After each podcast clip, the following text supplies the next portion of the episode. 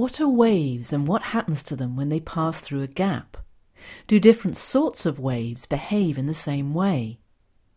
Dr. Andrew Norton of the Open University uses a ripple tank to demonstrate some of the key features of wave motion and show how waves spread out when they pass through an aperture.